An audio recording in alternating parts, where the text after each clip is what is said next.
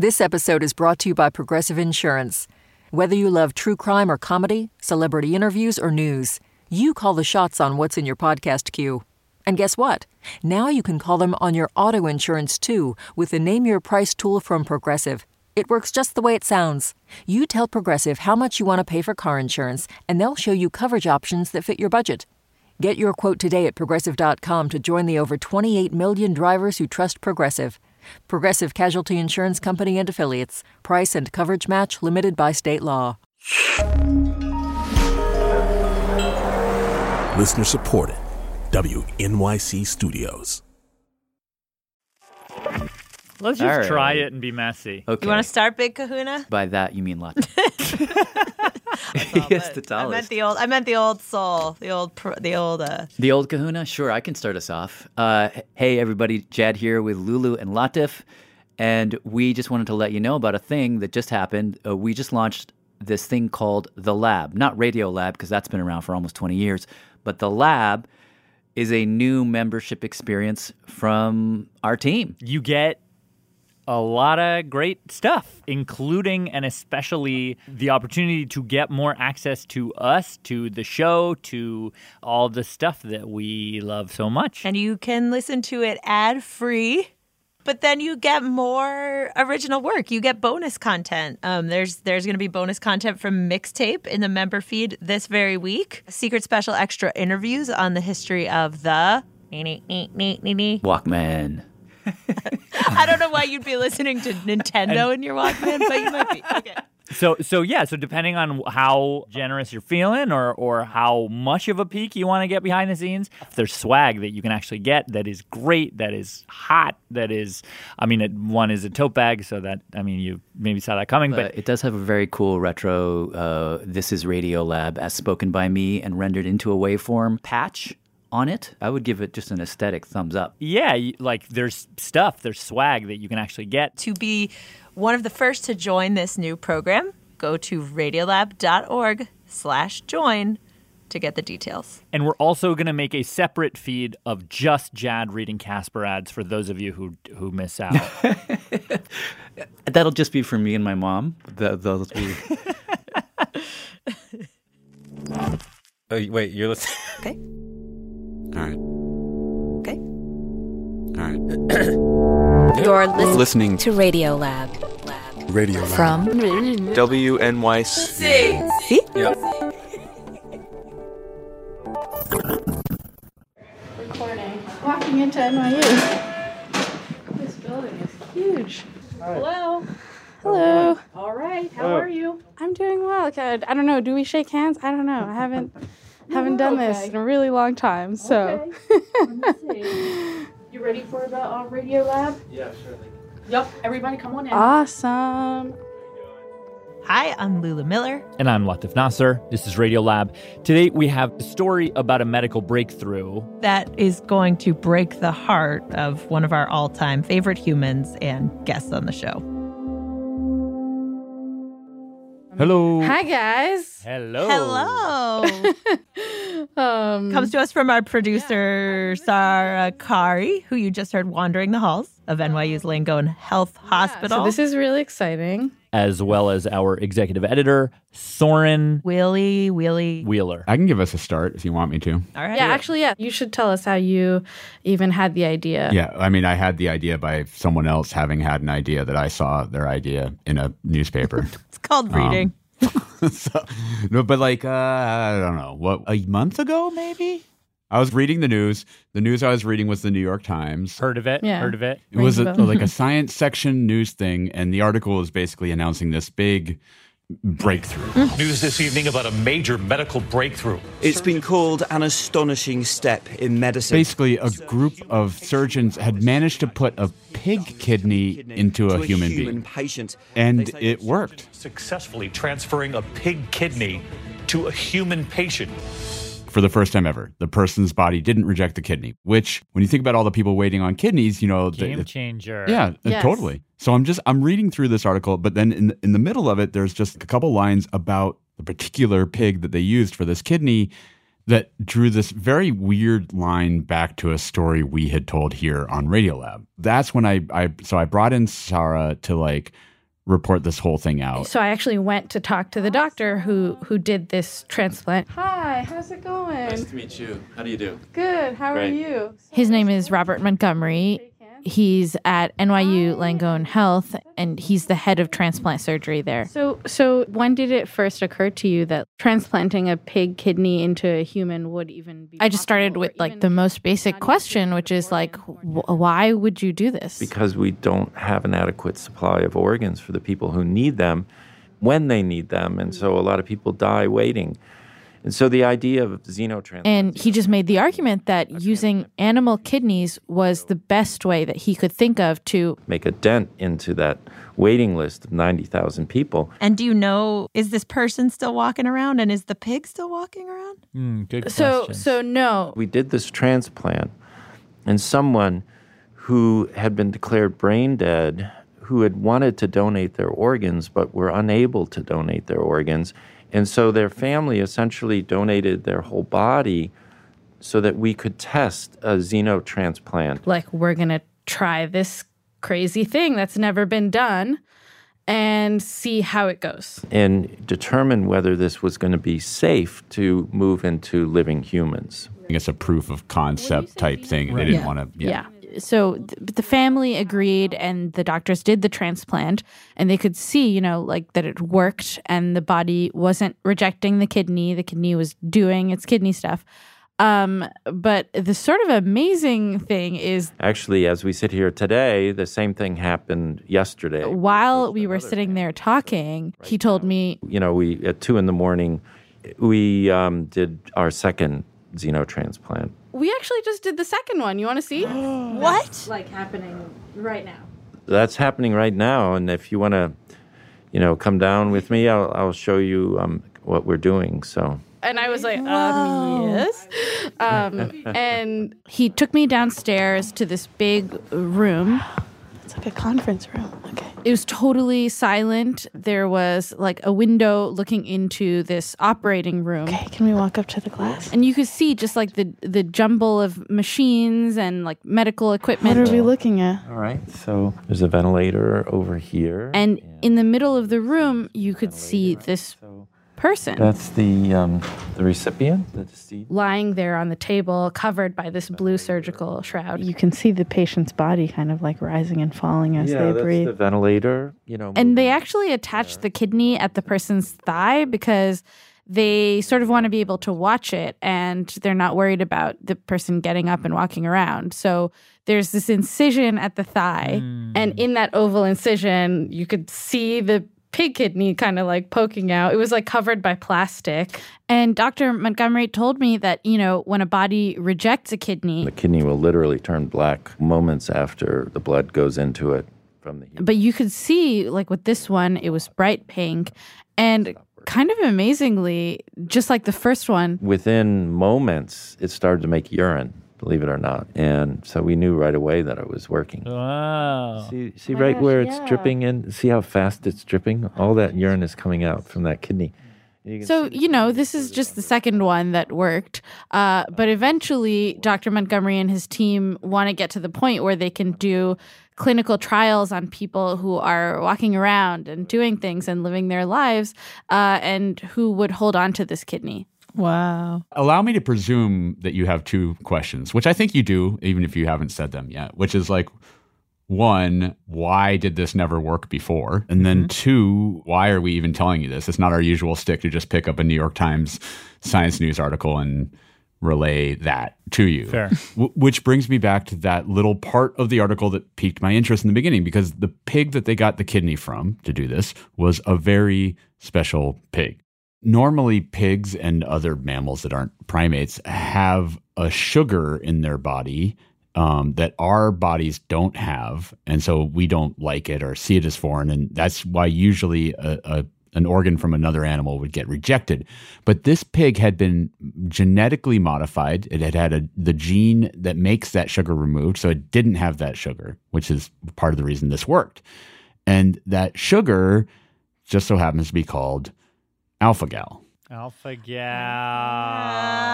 Hey, our old friend. There it is. Yeah. There's the Radio Lab connection. Our old Exactly. frenemy. Yeah, so he- here's what we're going to do. Uh, for, for those of you who aren't nodding along with our knowing noises, we're going to play the original Alpha Gal piece.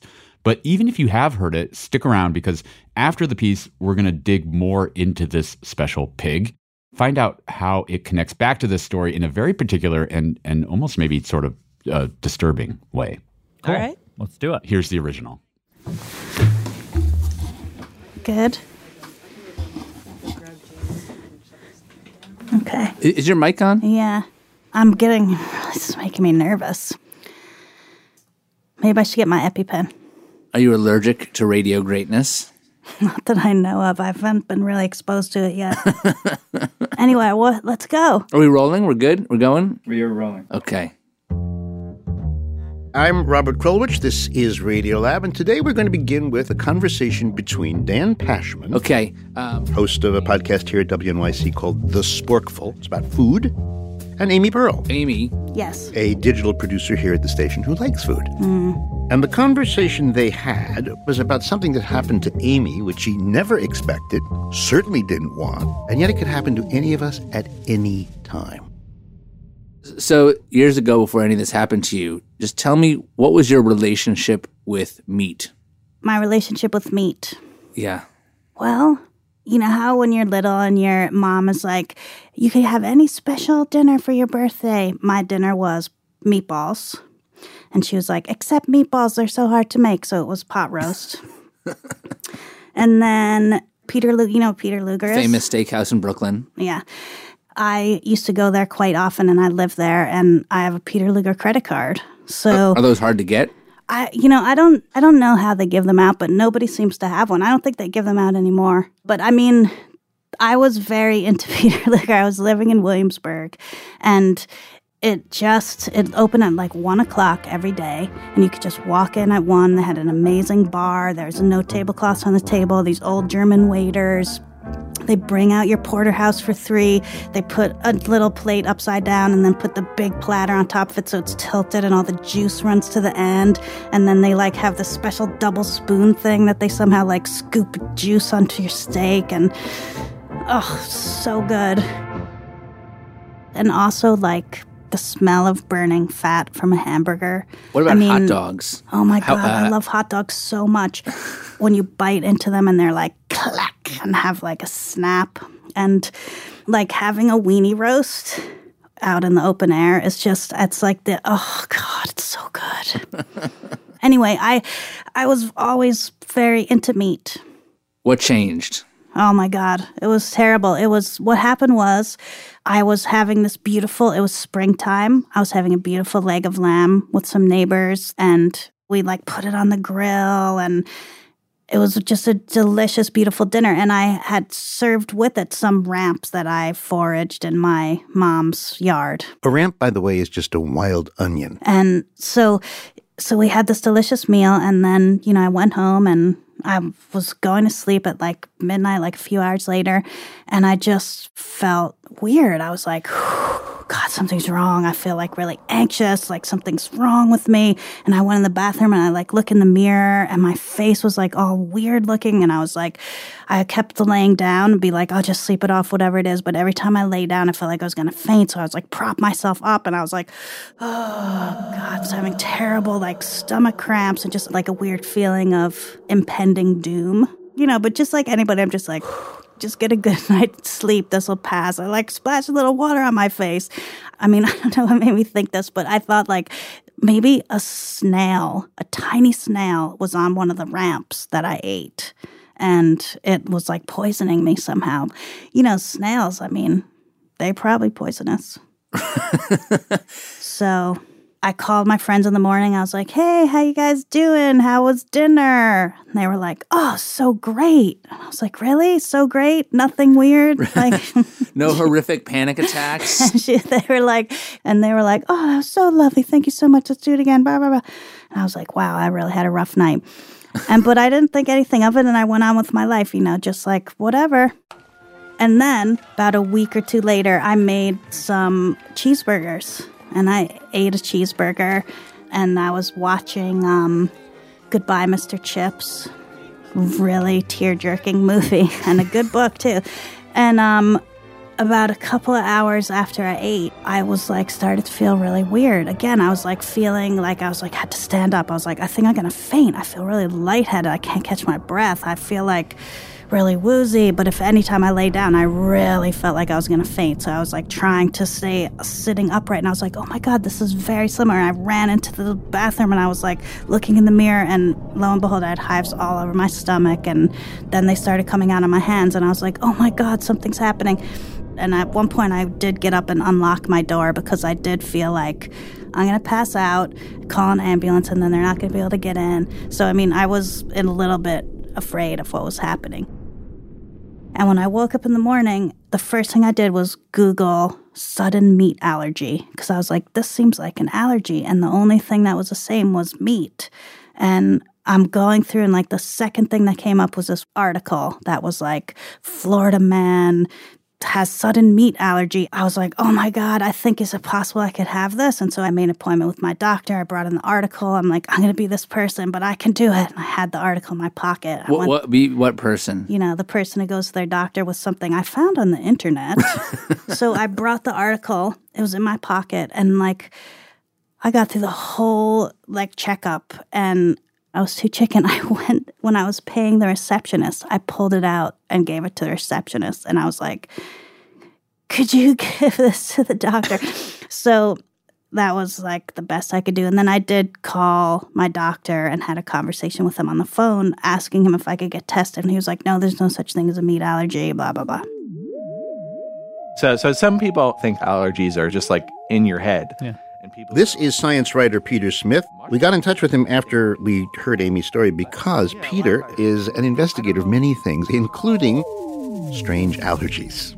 And people are like, mushrooms hurt them, or they think Wi Fi hurts them. yeah, or- Wi Fi hurts them. And, and I don't know. And when our producer Latif Nasser and I got into the studio and we told him about Amy's story, he uh, said, Yeah, all right. I know exactly who you need to talk to. Hello. Yeah, hi. Thomas Platts Mills. This is Thomas Platts Mills. That's right. How are you? I'm very well. Dr. Platts Mills is down at the University of Virginia in Charlottesville. He's a professor and he works at an allergy clinic. In an allergy clinic, we're constantly sifting through stories which not only you don't believe, but are actually nonsense. Simply And he told us in the last 10 years or so, he started hearing lots of stories just like Amy's. Right. Somebody shows up at the office convinced that they're allergic all of a sudden for no apparent reason to red meat. the first time I heard it was probably as early as 2004. And every single time he heard the story, he would tell the patient exactly what Amy's doctor told her. No. No way. No, no, no. It's not possible. Right. So what was wrong with these complaints, you know, uh, in, in an orthodox medical way? Oh, everything. Everything. Adults don't become allergic to something they've eaten for 40 years out of the blue, and certainly not red meat. So you're you're basically saying to these patients, I think you must be making this up because I can't explain. well, I don't. I don't use language like that. I say. I say they're they're there. I was I was trying to give you your inner voice. Oh, you don't want to know what doctors are thinking in their inner voices. you know, you often think in the middle of an interview, is it possible that he's got, you know, some ghastly disease? Mad cow. Yeah, you know. The point is that when he'd hear a story like Amy's, he just didn't believe it. But then everything changed. Thanks, oddly enough, to a cancer drug. This new cancer drug called cetuximab. In New York today, Martha Stewart was indicted on criminal charges relating to This is the very drug that got Martha Stewart in all that trouble for insider trading. Remember that? I went to jail for six months? Yeah. Anyway, very promising, exciting new drug. But then Doctors were giving people this injection, and they would just like end up on the floor of the doctor's office. in shock, Uh, yeah, they would be in anaphylactic shock. their hearts would start beating faster, they'd get short of breath, they'd get stomach cramps. Their immune system would start to overreact to something new and alien that came in with the drug. Basically, a classic allergic reaction. So the mystery lands on Thomas Platts Mills' desk. Yes. So we were asked to look at cetuximab to see if they could figure out what was causing the reaction. And he tests two groups of blood, a control sample and then people that have this allergy. And he quickly zeroed in on a particular molecule, a sugar, that was part of the drug. This sugar, galactose alpha 1 3 galactose, or alpha gal. Alpha gal? Yeah. As in a particularly great lady? Yeah. Better than the beta or gamma gal? It's like alpha male, but alpha female didn't quite have a ring to it. So they went for It's alpha the alpha gal. Anyway, it seemed like Alpha Gal was the culprit. Yeah, and if you'd told me four years earlier that there's a whole lot of people out there who are allergic to this sugar, I'd have thought you were smoking, you know, vaping again. Because not only does this sugar alpha gal show up in the cancer drug, and this is where we get back to Amy, it also shows up in the blood of mammals. All non primate mammals. So every time you eat lamb or beef, goat, camel, even tripe, or pig's kidneys, you're also eating alpha gal. So I'm reading this article and it says like it's this thing called alpha galactase or alpha gal or whatever. So it made no sense that someone like Amy, who'd been eating meat all her life, would suddenly somehow be allergic to alpha gal. I just was like, this was so stupid. The whole- So one day, It's getting to be barbecue season. I usually have like a couple of barbecues where I just do a whole pork butt and a brisket and like hang out all day doing it. And I was like, very wanted to do that. And I was like, I'm just gonna not eat meat and not even know. So I was like, forget it. My doctor won't test me. I'm gonna test myself. So I was like, gonna be very careful. I got a thing of Benadryl. And I was like, I'm not gonna do it alone. I'll do it with my mom my poor mom. And so I went up to my mom's, and she's like really into food too. So she was like, Oh, this is so exciting. I got two porterhouse steaks on sale at Stu's. Wait, did you explain to her what you were testing? yeah, I did, because I had talked a little bit about it with her. So like fire up the grill, do the porterhouse. I even think I like Instagrammed it as a joke, like, ha ha ha. This might be the last time you hear from me.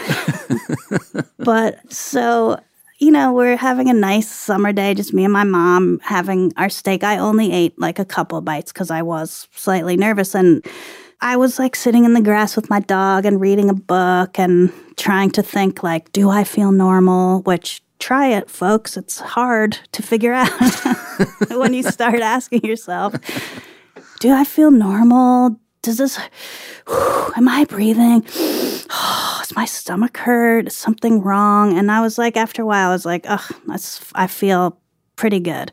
And the neighbor came over and was like chatting with us. And it was in the middle of that conversation where I was like, "Ah, I kind of feel like I have to go to the bathroom, but maybe I just have to go to the bathroom. So I went to the bathroom and I was sitting there and I was like, oh God, something feels bad. I'm, and then I was like, oh God, I definitely, this is not right. Something's wrong. And I went in to get the Benadryl and I took the Benadryl and I went on my bed and in the guest room at my mom's and I was like sitting on there and I was like, I just don't feel right. Maybe I just take a deep breath. I'll just stand up. Maybe I'll just put my hands over my head like this. Oh, that does feel slightly better, I think. and then I was finally like, I think we should go to the hospital. And I went outside. I was like, Mom, I think you have to drive me to the hospital. She was like talking to her neighbor, like, What? Oh my God, honey, what? Oh, let me go change my clothes. Change my clothes. Like, mom, you know, she's not wearing the hospital level clothes. So I'm like, okay, hurry up, mom. Mom, are you ready, mom? And then I was like, while she was changing her clothes, I suddenly was like, oh my God, got my wallet out and my cell phone and I like threw it towards my mom's bedroom door. And I was like, here's my insurance card. Call an ambulance. And I just like hit the floor. Eventually, the ambulance arrives and I got stabilized. I was strapped to the thing. I was in the emergency room like they were shooting me full of, I don't know what, epinephrine and adrenaline. And the little, like, 12 year old emergency room doctor runs in and he was like, I looked it up on the internet. Alpha Gal, fascinating. What? That's terrible. I've never heard of that. Could it be true? Yes, it's true. Like they're all having this discussion there. Then when I went back to my doctor after that, and I was like, hey, just get out of the emergency room because they tested me for alpha gal and I'm allergic to meat. So this is an allergy. Yeah. So all of a sudden you're looking at the quote crazies and they're not so quote crazy anymore. Absolutely. We suddenly had a blood test.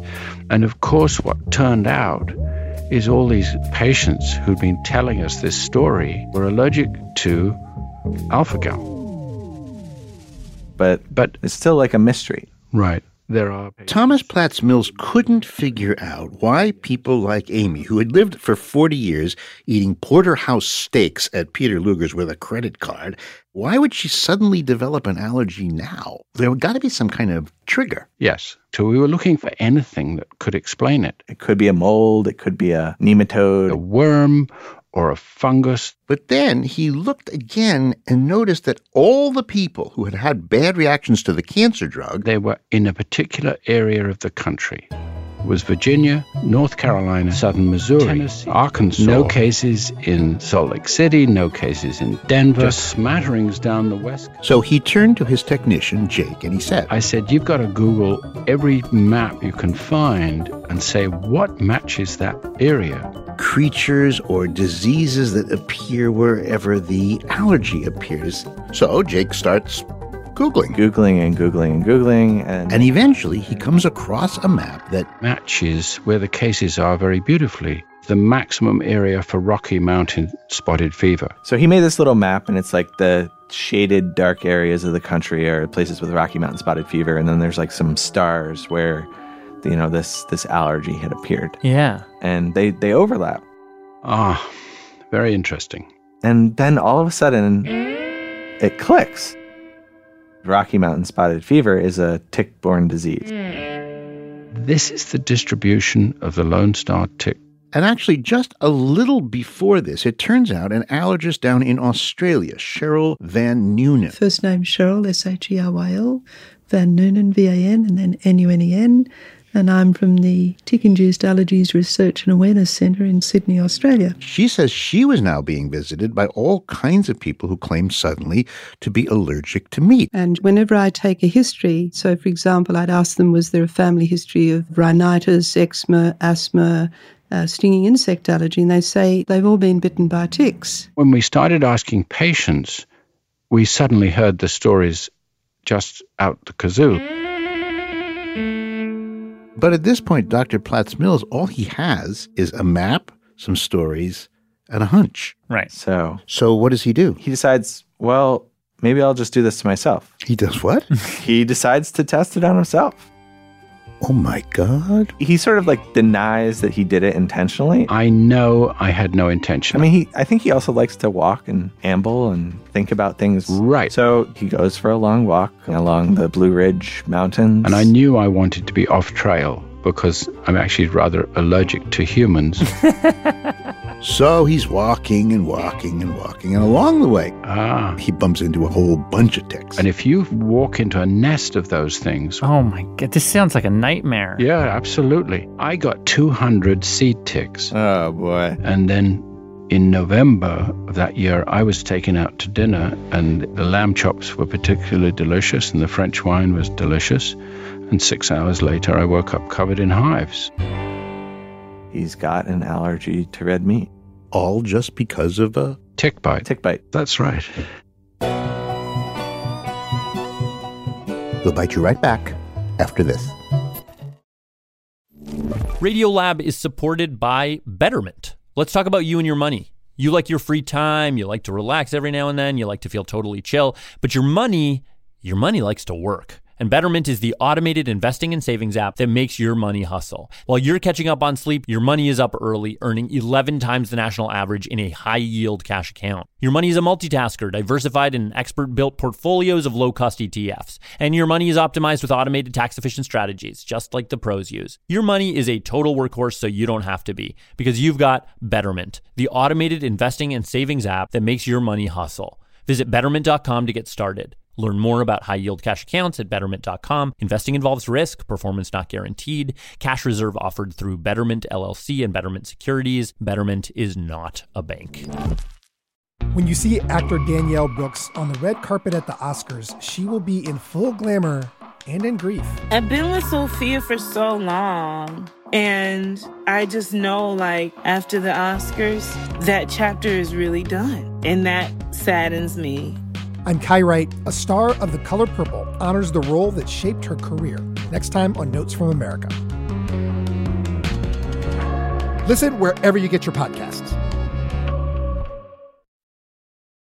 I'm Robert Krulwich. This is Radiolab. Now we go back to Amy just when she's discovered that the allergy to meat that she's developed comes from a tick bite. A tick bite? Hang on a second. Because, like, a few weeks before all this started happening, as I said, I was foraging for ramps in my mom's backyard, and I had a tick on my on my arm. Now, it turns out that not only was that tick bite a terrible thing for Amy, it was a kind of double tragedy. Hidden from view amongst the trees and in the undergrowth And I think it's only right at this point to back up is a fascinating world of wonders. and consider the story from the tick's point of view. Okay, so uh, I'm Graham Hickling. I'm a wildlife disease ecologist at the University of Tennessee. So I was wondering if you could help us uh, tell the story of, uh, in this case, the Lone Star tick that bit Amy. Oh, yeah, sure. So they start off in this little pile of eggs, perhaps a mass of 2,000 eggs, under the leaves. The proud mom who just gave birth. At that point, she's just a kind of a withered husk. Meaning dead. But anyway. A few weeks later, those eggs will hatch, and this mass of 2,000 baby ticks emerge from under the leaves. And could I see them with my naked eye? If you ran into a mass of them all up together, you would feel like you've got a little smudge of dirt. And then the dirt starts walking. and so they'll just climb up and they'll, you know, potentially all be on the same leaf or the same twig looking for something to feed on. Now, one teeny little tiny problem for these teeny little tiny ticks is that they dry out. So when they come up from under the leaves, they come up briefly and then they go back down. Get a little water, come back up, get thirsty, go back down. and rehydrate. So they like commute. Exactly. And we refer to the behavior as questing. Oh, questing. questing. So if you were one of these little baby ticks up questing for food, While you're up there, you are essentially Velcro. Because on each one of your little legs, You have little kind of hook like structures, and so you're flat against the leaf sort of sniffing in the air with your two little front legs. that can detect CO2 heat movement. So let's say one day you're sitting there on your leaf and you pick up the scent of a nearby mouse, Mice are the potato chips of the ecosystem, everything eats them. which means you might be about to have your very first meal. So you Basically, stand up stretch out all your little legs. and do a tick dance. And so it's kind of interpretive dance like movements. While you're waiting for that mouse to come just close enough that you can grab onto it. So you're dancing and you're waiting, and you're dancing and you're waiting, and you're dancing and you're waiting, and you're dancing and you're waiting. To, to be honest, you are probably going to wait your entire life and die unfulfilled. Um, because there are 2,000 of you starting off and a stable tick population, there's only going to be two of you that survive. Oh my gosh. So 1,998 little baby ticks are born. And then that's it for them. But let's say that you're one of the lucky ones. And one sunny day, there you are hanging out on your little leaf when you detect two incoming mammals. One is a 40 year old hominid, the other is her dog. So you perk up, you thrust your legs out, Wave, do the tick dance. and say that you're waving and you're dancing and you're hoping and you're waving and you're dancing and you're hoping and you're waving and you're dancing and you're hoping and slowly the dog's getting closer and closer and closer and you reach out with one of your tiny little limbs so you can grab on and eat and survive. But the reason that tick ended up on me was I slept in bed with my dog naked. I mean, she's always naked, but I was also naked. I mean, that's not gross. I don't. I mean, does that sound weird? No, but what? But how do you know that's when it happened? Because I know that, like, I did a good tick check on myself and I took a shower and everything. And then in the middle of the night, I woke up with a itching sensation and I went to the bathroom and I couldn't really see what was on like something was on the back of my arm and it was a tick. So, as the tick is biting into Amy, what is it giving Amy that's going to make her allergic to meat? Well, I, you- actually, I need to stop you there, Robert. Hmm, difficult one, Robert. I don't know the answer to that. Um, that's Peter Smith, and Well, rejoining us is Sheryl Van Nunen, the scientist. it, it's all up for speculation. We don't really know, but here's the theory. So, so Normally, when you eat a piece of meat, you put alpha gal in your stomach, and your stomach digests it, and it's in your body, and it's no big deal. But the tick cunningly will drill into you, poke into you, and injects it's saliva. We'll call that tick spit. Tick spit into its victims, straight into its victim's largest organ, the skin. And tick spit has an anti-clotting factor, an anesthetic, anti-inflammatory compounds. and We think. the alpha gal. Now, Peter says the thing about the skin is The skin is like this enormous like surveillance system. it's always on the lookout for invaders. So, when the alpha gal comes through your skin, covered by all that bad, bad tick spit stuff, That's going to really like set off your immune system. the immune system freaks out. Like, oh, Uh-uh. And the alpha gal, covered now in bad spit, almost sort of by mistake, gets labeled bad. And now it's on the bad guy watch list. So, Therefore, the next time you eat meat, the meat comes in. and then the body unleashes wave upon wave upon wave of chemical attacks. to do battle against this alpha gal. And this reaction gets way out of hand. You got so many antibodies multiplying, multiplying, multiplying, multiplying, making you, rather in this case, Amy, feel just horrible.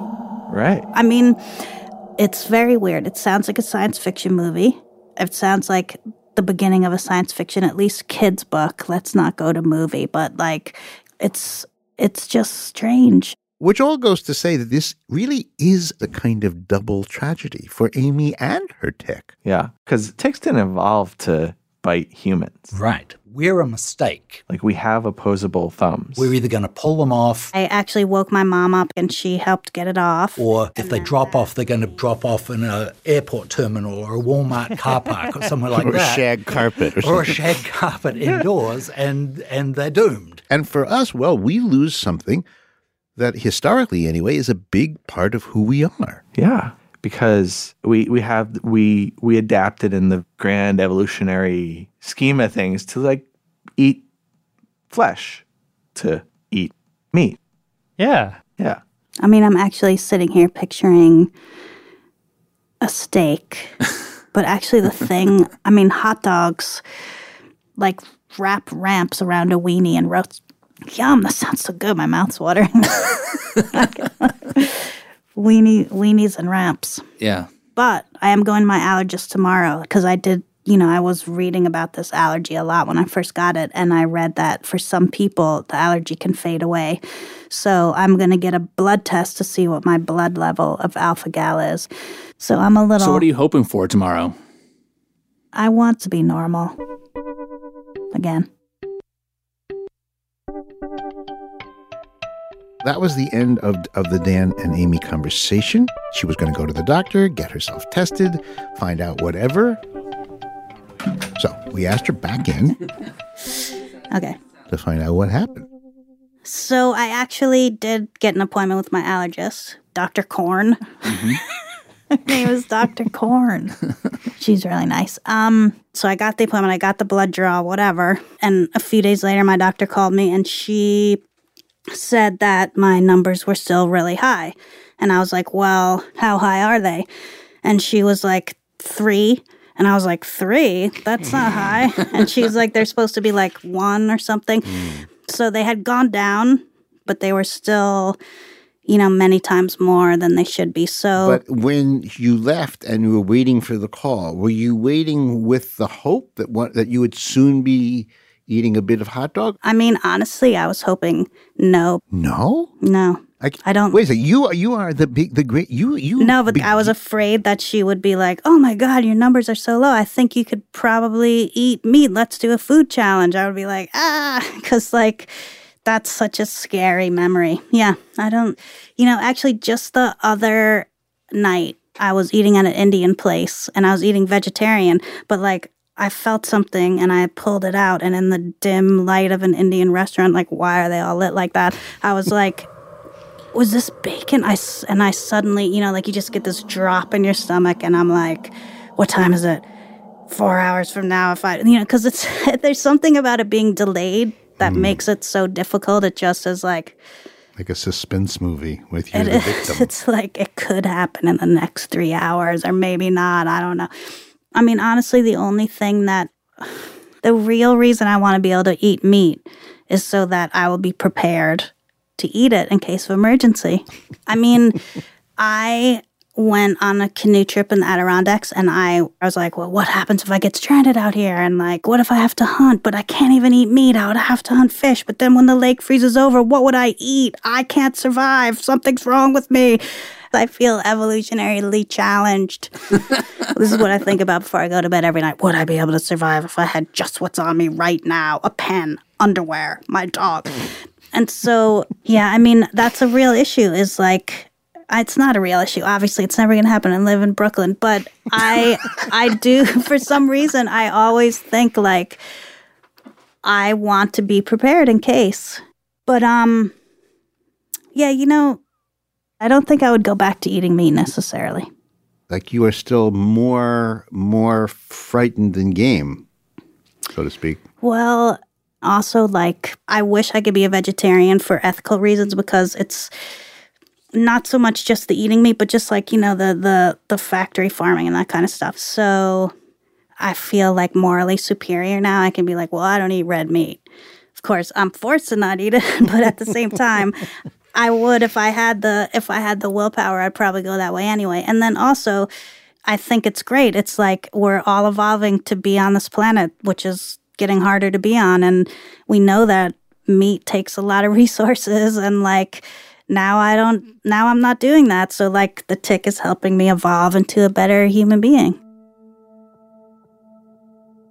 Like so, one could instead of thinking of the tick as your teeny weeny irritating enemy, you could think of it as a guiding light, making the world safer to share with your fellow earthlings. Yeah.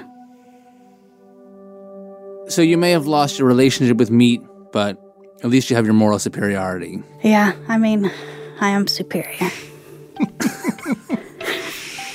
yeah.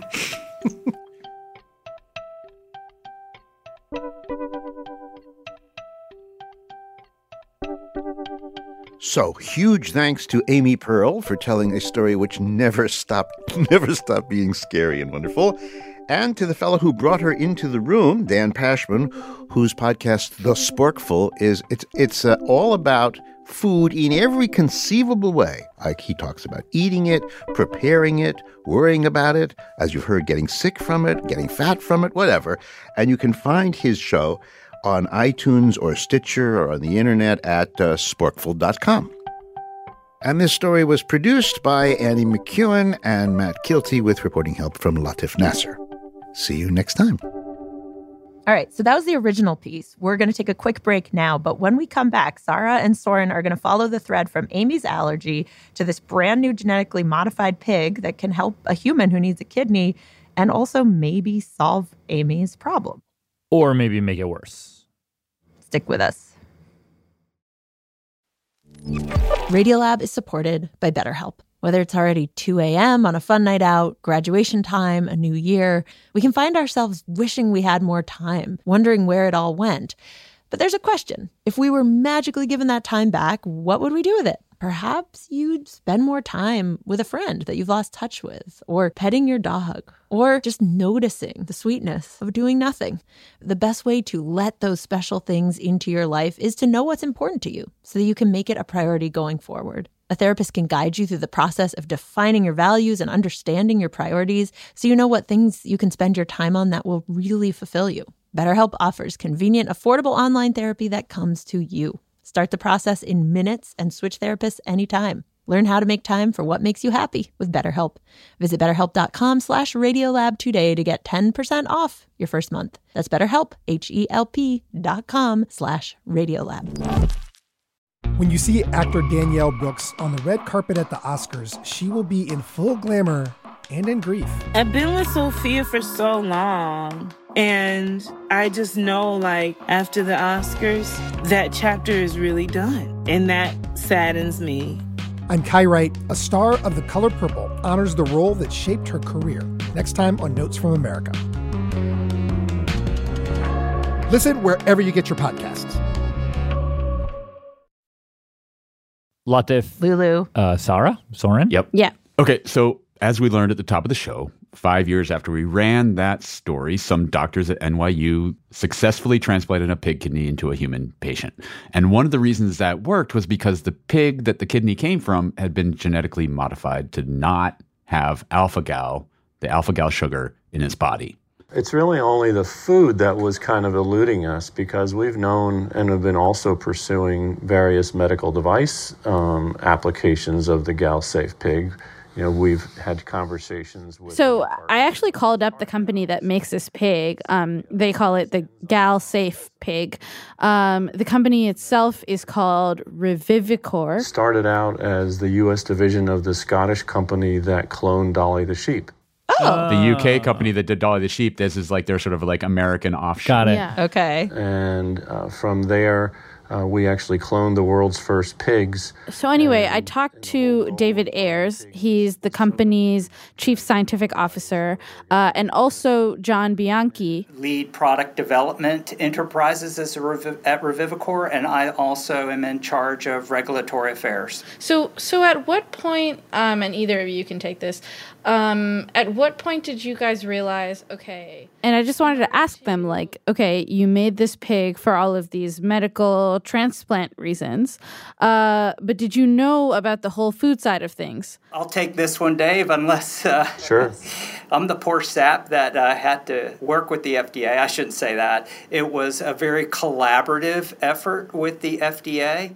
Um, And they told me that while they were in the middle of getting FDA approval for this pig to be used for medical reasons, um, they heard a certain radio show. after listening to the Radiolab episode, uh, the original episode, and listening to Amy Pearl, we thought, hmm, why not just expand the application to include food? We realized that the pigs that we had developed so that their organs wouldn't be rejected would also be a food source for these patients that have uh, the alpha gal allergy or the red meat allergy. okay, wait, so hearing Amy Pearl on our show had something to do with thinking that, oh, we should make this a food it- product? It was absolutely a motivation of mine after listening to Amy. What? Yeah, totally. Yes. So- So, yeah, now because of Amy Pearl and her story, this pig is now FDA approved for medical devices and things like that and transplants, but also for for food to use the meat of those pigs to make pork products that like people with alpha gal syndrome can eat. Wow. So of course we immediately like called up Amy Pearl and we're like, Pearl, Amy Pearl, Amy Pearl, Pearl, ah. Hello. Oh. we got something to tell you. Look at the. Oh, oh, no. my god. How do you always have like tiny little bundles of cuteness in your life? When we talked to her, she had a couple of really small foster kittens like scrambling up and down her shoulders and mewing in the background. Like I feel a little So we explained to her, you know, the whole deal. There's this pig that doesn't have alpha gal that's being used for transplants from which you could make meat that would be safe to eat for people like you, Amy Pearl. Ugh, it's kind of, I mean, I just, I feel kind of disgusted Mm. because it's been a long time, long time since I've had pork or beef. I've found plenty of delicious things to eat that aren't um, bacon.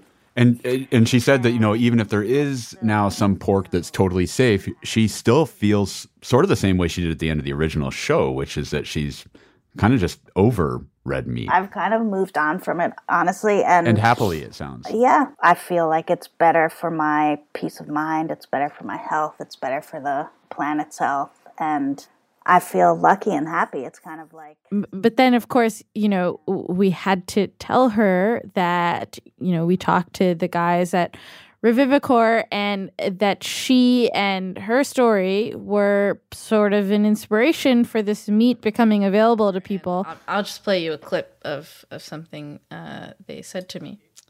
It was absolutely a motivation of mine after listening to Amy. When I heard the Radiolab podcast, I'm thinking, well, we hold the hammer. Oh God. Great. I mean, it's so funny. Oh. Oh well. But it's fine. I mean, I I I guess he sounds like such a nice guy. Say more. Say more on what you're feel. What's what were you thinking as you heard it? You sort of like hung your head. I mean, I was thinking that Never should have gone on a radio lab. I don't know, just like always thinking misanthropic things. but I was thinking like here's a person who's like hears me just like talking about how delicious meat is and like juices and they're like yeah i love meat too and they're like she seems sad i'm gonna make meat for her and then it's like but i actually don't really i actually anyway i can make it for you. I figured it out. I have the hammer but i actually don't want it's okay i'm making it. Here it is. I think she felt like because of her, they'd gone and solved this problem that she didn't even really want solved.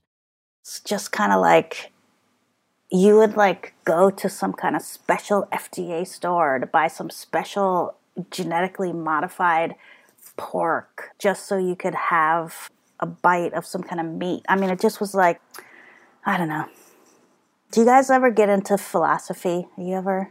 It just like immediately for me when you say, "Oh, they created this pig that you can that alpha gal people can eat." My next thought is like, "What is the meaning of life? Why am I here?" Wait, why? Can you do you think you could Because close the like- gap between those two for us a little bit? Like, what, are there some intermediate Yeah, steps? because it's like, well, is that good or bad? Well, I guess it's good for people who want to eat pork, but it's bad for the pig. It just immediately brings to mind, you know, what, how to live. Do you live to satisfy your desires and and be happy? Or do you live to to not harm others? Or what why are we even here?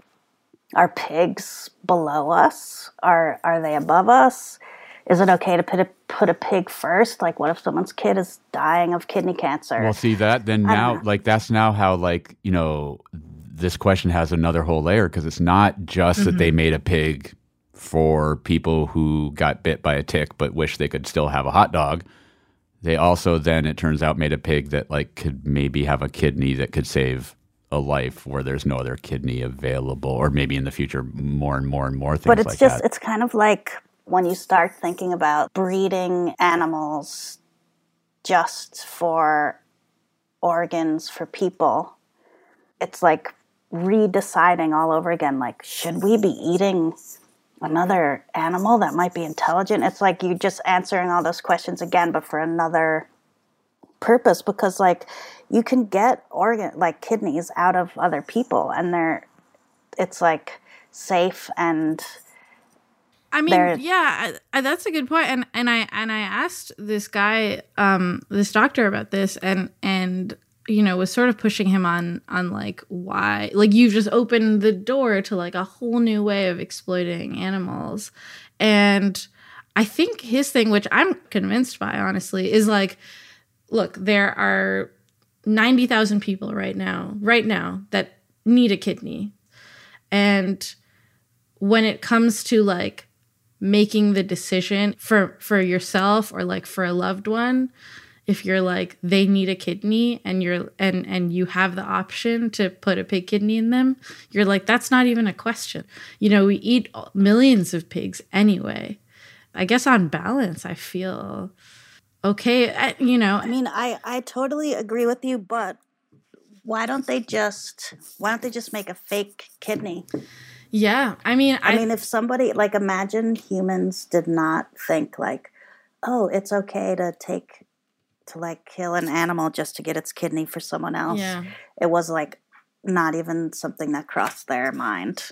We would have invented a plastic kidney by now, probably. So at this point in the interview, Unfortunately, we actually still had one more thing that we had to tell Amy that we learned from the guys at Revivicor. I do have to tell you something that you might like even less. What they named the they named the pig Amy before they hit it with the hammer. yeah, yeah, they did. What? Yeah. Are you kidding? Those? Are you kidding? No. I'm not. I'm not kidding. By the way, the first pig that meant, went to market, we named Amy. After Amy Pearl? Of course. Well, I did it. Oh my gosh. I'm not sure Dave approved that name, but it, What did they name the one who donated the kidneys? No, The no. first so the one that first they- one that they slaughtered oh, I for meat, they named it Amy, and unofficially, but but the, Okay. you know they did. Yeah. I mean, I can see why they picked something that was like motivating for them, like humanizing and motivating in their their like quest to solve this thing that they decided was a good problem to put their thoughts behind. Mm-hmm. I mean, I it can't bother me. I can't let myself think about that. Poor, poor, poor, poor living creatures that suffer. Yeah. But I do think it's good. I am grateful that like you are holding the position of making all of us think twice, including me. Like I think I've been part of the like, oh, this is a breakthrough and look at the pig kidney and the human and the heart is beating and everything is working.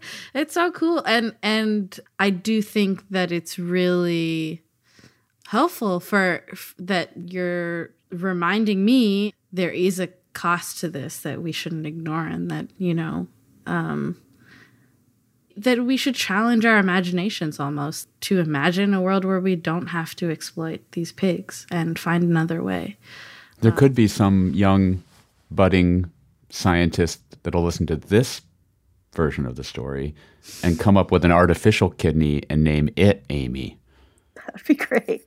that would be great. yeah i think that's the only way to make this right It's funny to think that there's like, I mean, how big was this pig at the end? Like, usually pigs, I guess when they slaughter them for meat, maybe they're smaller. But like, I met a pig in Vermont that was like 800 pounds, and I gave her a whole watermelon, and to her it was like, Like a gumdrop. um, thanks. yeah. I mean, it was she was just giant. I took a hoe. I was like scratching her back with a hoe, and it just like looked like a little toothbrush on her. And she was like, "Oh, that feels so good." I mean, I wonder if Amy got to be that big. i wonder 800 pound Amy. Pretty formidable. Watch out.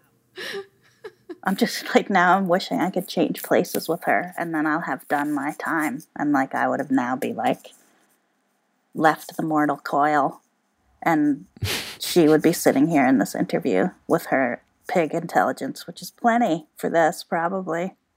you, think for, you think she could raise those kittens and then she would end up on like one of those unlikely friendship calendars where it's like, look at the pig raising the kittens. exactly. Yeah. I wonder if there's a resemblance. What an incredible turn of events. What are you thinking I'm just thinking about like Amy the pig going about her business, you know, with no thought to any of this. Just imagining like, oh, it's so warm here in the mud. I'm gonna stay here for a little while. Oh, I'm hungry. I'm gonna go check out the trough for a while. Just like that kind of mm-hmm. that kind of living. I don't know. When your brain hurts, you just have to like retreat to your body.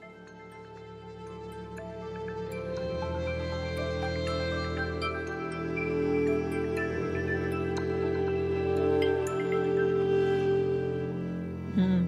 Yeah.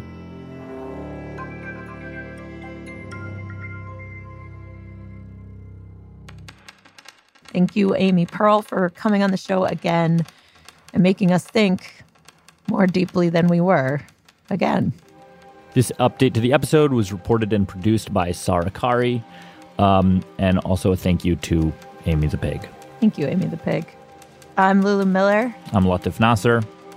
Latif, I just wanted to say before they cut us off here that that whole story was a real oink ruberous of That the tail. is not a joke that people are going to get, I think. I, I, I'm It's like a ruberous is the snake that's eating its tail. It's- but partly because. I've always pronounced it Ouroboros. Okay, well, oink ruboros of the tail. Pigtail. A pig, ta- uh, maybe a pigtail is where the joke Science reporting on Radiolab is supported in part by Science Sandbox, a Simons Foundation initiative dedicated to engaging everyone with the process of science. Hi, this is Vincent Rojas from Norman, Oklahoma. Radiolab is supported in part by the Alfred P. Sloan Foundation, enhancing public understanding of science and technology in the modern world. More information about Sloan at www.sloan.org. Radiolab was created by Jad Abumrad and is edited by Soren Wheeler. Lulu Miller and Latif Nasser are our co hosts, Susie Lechtenberg is our executive producer, and Dylan Keefe is our director of sound design. Our staff includes Simon Adler, Jeremy Bloom, Becca Bressler, Rachel Cusick, W. Harry Fortuna, David Gebel, Maria Paz Gutierrez, Sindhu Gnanasambandan, Matt Kielty, Annie McEwen, Alex Neason, Sarah Qari, Arianne Wack, Pat Walters, and Molly Webster. With help from Tanya Chawla and Sarah Sonbach, our fact checkers are Diane Kelly, Emily Krieger, and Adam Chabil.